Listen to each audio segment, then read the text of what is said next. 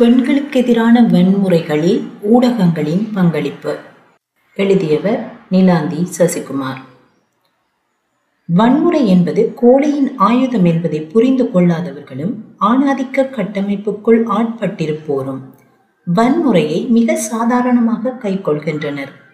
உண்மையில் வன்முறை என்பது உடலை மாத்திரமன்றி உள்ளத்தையும் பாதிக்கும் என்பதும் அது மனிதரில் அனைத்து செயற்பாடுகளிலும் தாக்கத்தை ஏற்படுத்தி வாழ்க்கை முறையையே மாற்றியமைக்கக்கூடிய சக்தி வாய்ந்தது என்பதும் யாருக்கும் புரிவதில்லை. எவ்வளவு பெரிய உருவமாக இருந்தாலும் ஒரு சிறு முள் தைத்ததும் எவ்வாறு துடித்து போகின்றோம். அதேபோல்தான் வன்முறையின் தாக்கத்துக்கும் அளவில்லை. அதன் தாக்கம் மிக பெரியது என்பது உண்மை. இது இனம், மதம், மொழி, பால் கடந்ததொன்று. வன்முறைக்கு உட்படும் நபர் யாராக இருப்பினும் அவருக்காக குரல் கொடுப்பது அவசியமானதொன்றாகும். பெரியவர்கள், சிறியவர்கள், வயதானவர்கள், குழந்தைகள், பெண்கள், ஆண்கள், திருணர்கள் என யார் வேண்டுமானாலும் வன்முறைக்கு ஆளாக்கப்படலாம். இன்னுமொரு உடல் மீது அதிகாரத்தை பிரயோகிக்க, வன்முறையை கட்டவிழ்த்துவிட யார் யாருக்கு எப்போது உரிமை வழங்கினார்கள்? குடும்பத்தில் நிகழும் குடும்ப வன்முறைகள், குறிப்பாக ஆண்களால் பெண்களுக்கு நடைபெறுவது மிக சாதாரணமாக பார்க்கப்படுகிறது. அது குடும்பம் என்ற நிறுவனத்தால் அங்கீகரிக்கவும் படுகிறது. இது இவ்வாறு இருக்க, ஊடகங்களில் பெண்களுக்கு எதிரான வன்முறைகள் நாளுக்கு நாள் அதிகரிப்பதை யாரும் உணராமல் இருப்பது ஒன்றும் ஆச்சரியமில்லை. காரணம், கண்ணெதிரே நிகழும் வன்முறைகளையே கண்டும் காணாமல் இருக்கையில் மறைந்திருக்கும் ஊடக வன்முறையில் இருந்து எவ்விதத்தில் பாதுகாப்பு பெறுவது? குறிப்பாக பாலியல் சார்ந்த வன்முறைகள் ஊடகங்களின் ஊடாக எவ்விதம் அசுர வேகத்தில் வளர்ச்சி உறுகின்றன என்பதை பற்றிய புரிதல் எத்தனை பேருக்கு உண்டு? ஊடகங்களை பொறுத்தளவில் பெண்கள் எப்போதுமே ஒரு போதைப் பொருளாகவும் கிளுகிளுப்பூட்டும் பதுமைகளாகவுமே தென்படுவது வேதனையானது. விளம்பரங்களுக்காகவும் வாசகர்களை, வாடிக்கையாளர்களை கூட்டும் முயற்சியாகவும் இதனை கைக்கொள்கின்ற போது அதனால் பெண்கள் அனுபவிக்கும் அவதூறுகள், அவமானங்கள் பற்றி கிஞ்சித்தும் சிந்திக்காத போக்கு பெரும்பாலான ஊடகங்களிலும் உண்டு. பெரும்பாலும் பொதுத்தளத்தில் இயங்கும் பெண்களை இழிவாகவும் மட்டமான எண்ண ஓட்டத்துடனும் நோக்குபவர்கள் அதிகம். அதே சமயம் பொது தளத்தில் இயங்கும் பெண்களுக்கு அதிகமான ஆண்கள் மற்றும் பெண்களுடன் தொழில் ரீதியிலான தொடர்பிலும் நட்பும் இருப்பது சகஜம். ஆனால் அது தொடர்பான தவறான கண்ணோட்டத்தோடும் கீழ்த்தரமான சிந்தனைகளோடும் பிறரால் பார்க்கப்படுவதும் பேசப்படுவதும் ஊடகங்களில் அதிகரித்து வருகிறது.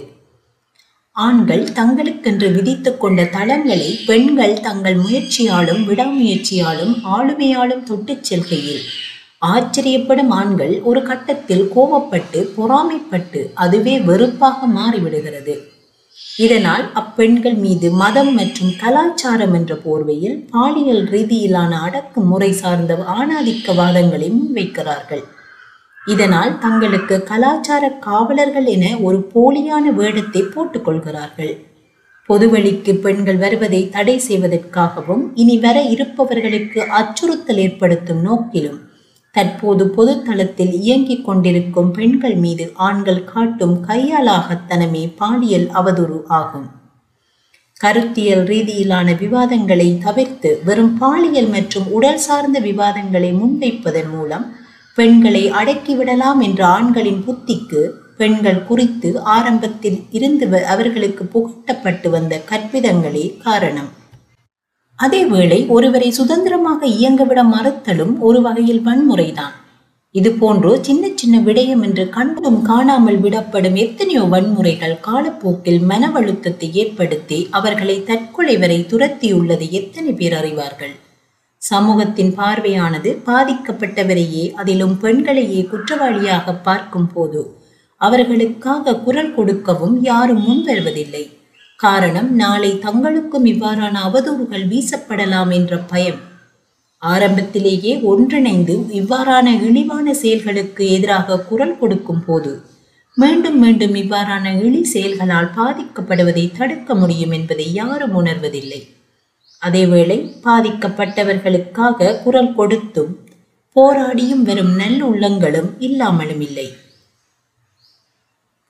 ஊடகங்களில் பிரபலமாக இருக்கும் பெண்களை அடையாளம் கண்டு அவர்களுடன் நட்பு ரீதியிலான அழைப்பை விடுப்பதும் அதன் பின் நட்பு என்ற போர்வையில் அவர்களுடன் பேச்சை வளர்ப்பதும் குடும்ப பின்னணி பற்றி அறிந்து கொள்வது, அதைத் தொடர்ந்து வாட்ஸ்அப், ஃபேஸ்புக் மூலம் ஆபாச பேச்சுக்கள், படங்களை அனுப்புவது என காமத்துக்கான வழியாக ஊடகங்களை ஆண்கள் பயன்படுத்துகின்றனர். பாலியல் பண்டமாக மாத்திரம் பெண்களை பார்க்கும் புத்தியே இதற்கான காரணம். அதிலும் நட்பு தொடர்பு என்பதை வெளி உலகத்திற்கு தெரியாமல் வைத்திருக்கவே அநேகமான ஆண்கள் விரும்புகின்றனர்.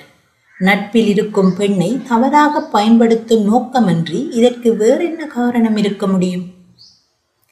தற்போதைய பெருந்தொற்று காலத்தில் பாடசாலைகளும் கல்லூரிகளும் மூடப்பட்டு அனைத்து பாடங்களும் ஜூம் ஆப் மூலமாக முன்னெடுக்கப்பட்டு கொண்டிருக்கும் இக்கால பகுதியில் மிக மிக ஆபத்தான ஒரு சூழல் மறைமுகமாக ஏற்பட்டுள்ளது. ஆம், அது இளம் மாணவியரை தவறாக வழிநடத்துகின்ற அல்லது வழிப்படுத்துகின்ற செயற்பாடு. அண்மையில் பேசுபொருளாய் விவாதப் பொருளாய் மாறியுள்ள பத்மா சேஷாத்ரி விவகாரம். கல்லூரியின் ஒரு ஆசிரியர் பெண் பிள்ளைகள் முன்னிலையில் அரை நிர்வாணமாக அமர்ந்து பாடம் நடத்தியமை மற்றும் மாணவிகளின் வாட்ஸ்அப் நம்பருக்கு ஆபாச வீடியோக்கள், படங்கள் மற்றும் செய்திகளை அனுப்புவது போன்ற குற்றச்சாட்டின் பேரில் அளிக்கப்பட்ட புகார் மற்றும் கைது. இதை தாண்டி அவ்வாசிரியர் கொடுத்த வாக்கு மூலம் இப்பிரச்சனையின் தீவிரத்தை அதிகப்படுத்தியுள்ளது எனலாம். இவ்வாறான இழிவான செயலை தான் இன்று நேற்று அல்ல, கடந்த 5 வருடங்களாக செய்து வருவதாக சொல்லும் அவ்வாசிரியரின் பின்னால் பக்கபலமாக பலர் இருப்பது கொடுமையின் உச்சம்தான். தான் மட்டும் இல்லை, அநேக ஆசிரியர்கள் இவ்வாறாகத்தான் நடந்து கொள்கிறார்கள் என்பதும் தற்போது வெளியாகி கொண்டிருக்கும் பாதிக்கப்பட்டவர்களின் கணக்கற்ற புகார்களும் இவ்வாறான ஒரு சமூகத்தை உருவாக்கி வைத்துள்ளது என்பதும் உருவாக்கப் போகின்றது என்பதுமான பதைப்பதைப்புடன் பெற்றோர்கள் மற்றும் எதிர்காலம் முழித்து கொண்டிருக்கிறது. இதற்கெல்லாம் காரணம் என்ன? பெண்கள் தமக்கு நடைபெறும் இவ்வாறான பாலியல் சார்ந்த வற்புறுத்தல்களையும் பாலியல் வன்முறைகளையும் வெளியில் சொல்லக்கூடாத ஒன்றாக சொல்லி வளர்த்த வளர்ப்புத்தானே. அதிலும் பாதிக்கப்பட்ட பெண்ணையும் அவளின் நடத்தை மற்றும் உடைகளிலும் குற்றம் சாட்டி குற்றவாளி கூண்டில் நிற்க வைக்க காத்திருக்கும் இச்சமூகத்திடம் என்ன நியாயத்தை பெண் எதிர்பார்க்க முடியும்? நடந்தாலும் அதையும் தாண்டி செல்வோம் என்று கடந்துவிட்ட எத்தனை பாலியல் கொடுமைகள் ஒவ்வொரு பெண்ணின் அடியாழத்திலும் புதைந்திருக்கின்றன தெரியுமா? ஏதோ ஒரு கட்டத்தில் அந்த பெண் தன்னை சுதாகரித்து கொண்டால், குறித்த ஆணிடமிருந்து விலகி கொண்டால், உடனடியான அந்த ஆணெடுக்கும் நடவடிக்கை அந்த பெண் குறித்தான பாலியல் அவதூறை ஊடகங்களில் பரப்புவதுதான். பொதுவெளியில் சிறுநீர் கழிப்பதை எப்படி ஒரு ஆணால் குற்றமாக பார்க்க முடியாதோ, அதேபோல் ஒரு பெண் மீது தான் வீசும் பாலியல் அவதூறுகள் குறித்தும் எந்தவொரு குற்ற உணர்வும் ஆணுக்கு இருப்பதில்லை. தங்களின் சந்தோஷங்களையும் இச்சைகளையும் மட்டும் கருத்தில் கொள்ளும் ஆண்கள் குறித்த பெண் பற்றியோ அவளது குடும்பம் பற்றியோ எந்த கவலையும் படுவதில்லை. ஆனால் எந்த பெண்ணை கேட்டாலும் அவர்களை ரொம்பவே நம்பினேன் என்றும், எனது குடும்ப விடயங்களை கூட நண்பன் என்ற முறையில் தான் கூறினேன், ஆனால் இப்படி செய்து விட்டான், இவ்வாறு என்னை அசிங்கப்படுத்தி விட்டான் என்றும் புலம்பி திரிவார்கள். இதன் பின்னர் தங்களது பொது தளத்தை மூடிவிட்டு மீண்டும் 4 சுவரே கதி என ஆவார்கள். இந்த இடத்தில்தான் நாம் தவறு செய்கிறோம். ஆம், பொது தளத்தில் இயங்கும் போது நாம் பல விமர்சனங்களுக்கு உட்படுத்தப்படுவோம் என்பதை ஓரளவிற்காவது உணரவும் அதில் மூழ்கிவிடக் கூடாது என்ற முடிவுடனும் இறங்க வேண்டும். பாலியல் ரீதியிலான வசவுகள் மட்டுமே பெண்களை அடக்கும் என்ற அவர்களின் எண்ணத்தை தகர்ப்போம். அதிலிருந்து மீள ஒரே வழி அதே வழியில் செல்லும் எமது உறுதியான பயணம் மட்டுமே ஆகும்.